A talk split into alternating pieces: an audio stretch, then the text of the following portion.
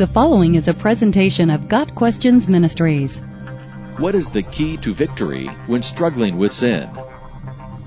The key to victory in our struggles with sin lies not in ourselves, but in God and His faithfulness to us. The Lord is near to all who call on Him, to all who call on Him in truth. Psalm 145 verse 18. There's no getting around it. We all struggle with sin. Even the great apostle Paul lamented over his ongoing struggle with sin in his life. For I know that nothing good dwells in me, that is, in my flesh. For I have the desire to do what is right, but not the ability to carry it out. For I do not do the good I want, but the evil I do not want is what I keep on doing. Now if I do what I do not want, it is no longer I who do it, but sin that dwells within me. Romans 7 verses 18 through 20. Paul's struggle with sin was real, so much so that he cried out, What a wretched man I am! Who will rescue me from this body that is subject to death? Romans 7 verse 24.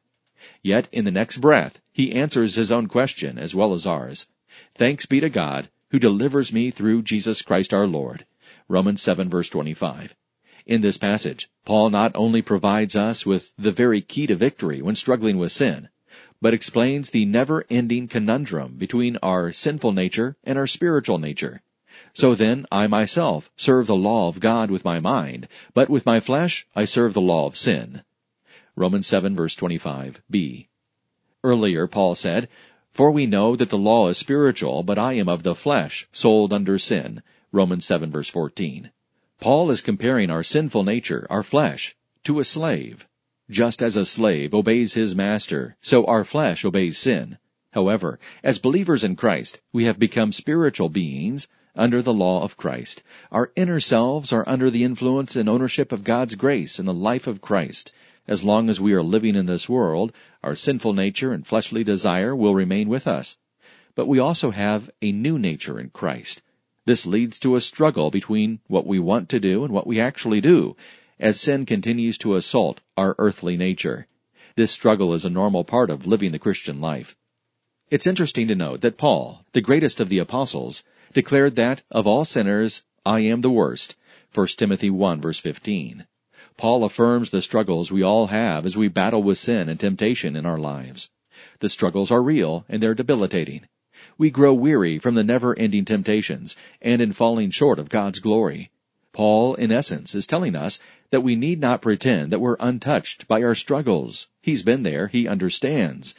Though our efforts to do right seem desperate, we do have hope through Jesus Christ our Lord. And he, in fact, is the key to our victory over sin. A true Christian will war with Satan and his daily efforts to undermine us. The devil is the ruler of this world, and we are living behind enemy lines.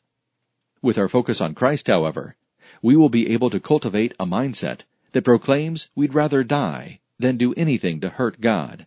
When we give ourselves to Christ totally, Satan will flee from us. When we draw near to God, He, in turn, will draw near to us. Our key to victory in our struggle with sin lies in the very promise of God Himself. No temptation has overtaken you that is not common to man.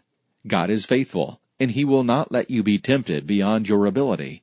But with the temptation, he will also provide the way of escape, that you may be able to endure it. 1 Corinthians 10 verse 13.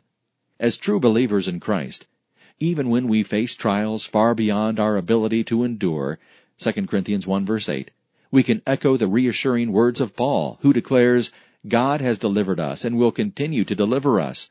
2 Corinthians 1 verse 10. Finally, the psalmist gives us these words of encouragement. Trust in the Lord and do good. Dwell in the land and befriend faithfulness. Delight yourself in the Lord, and he will give you the desires of your heart. Commit your way to the Lord. Trust in him, and he will act. Psalm 37 verses 3 through 5. Got Questions Ministry seeks to glorify the Lord Jesus Christ by providing biblical answers to today's questions. Online at GotQuestions.org.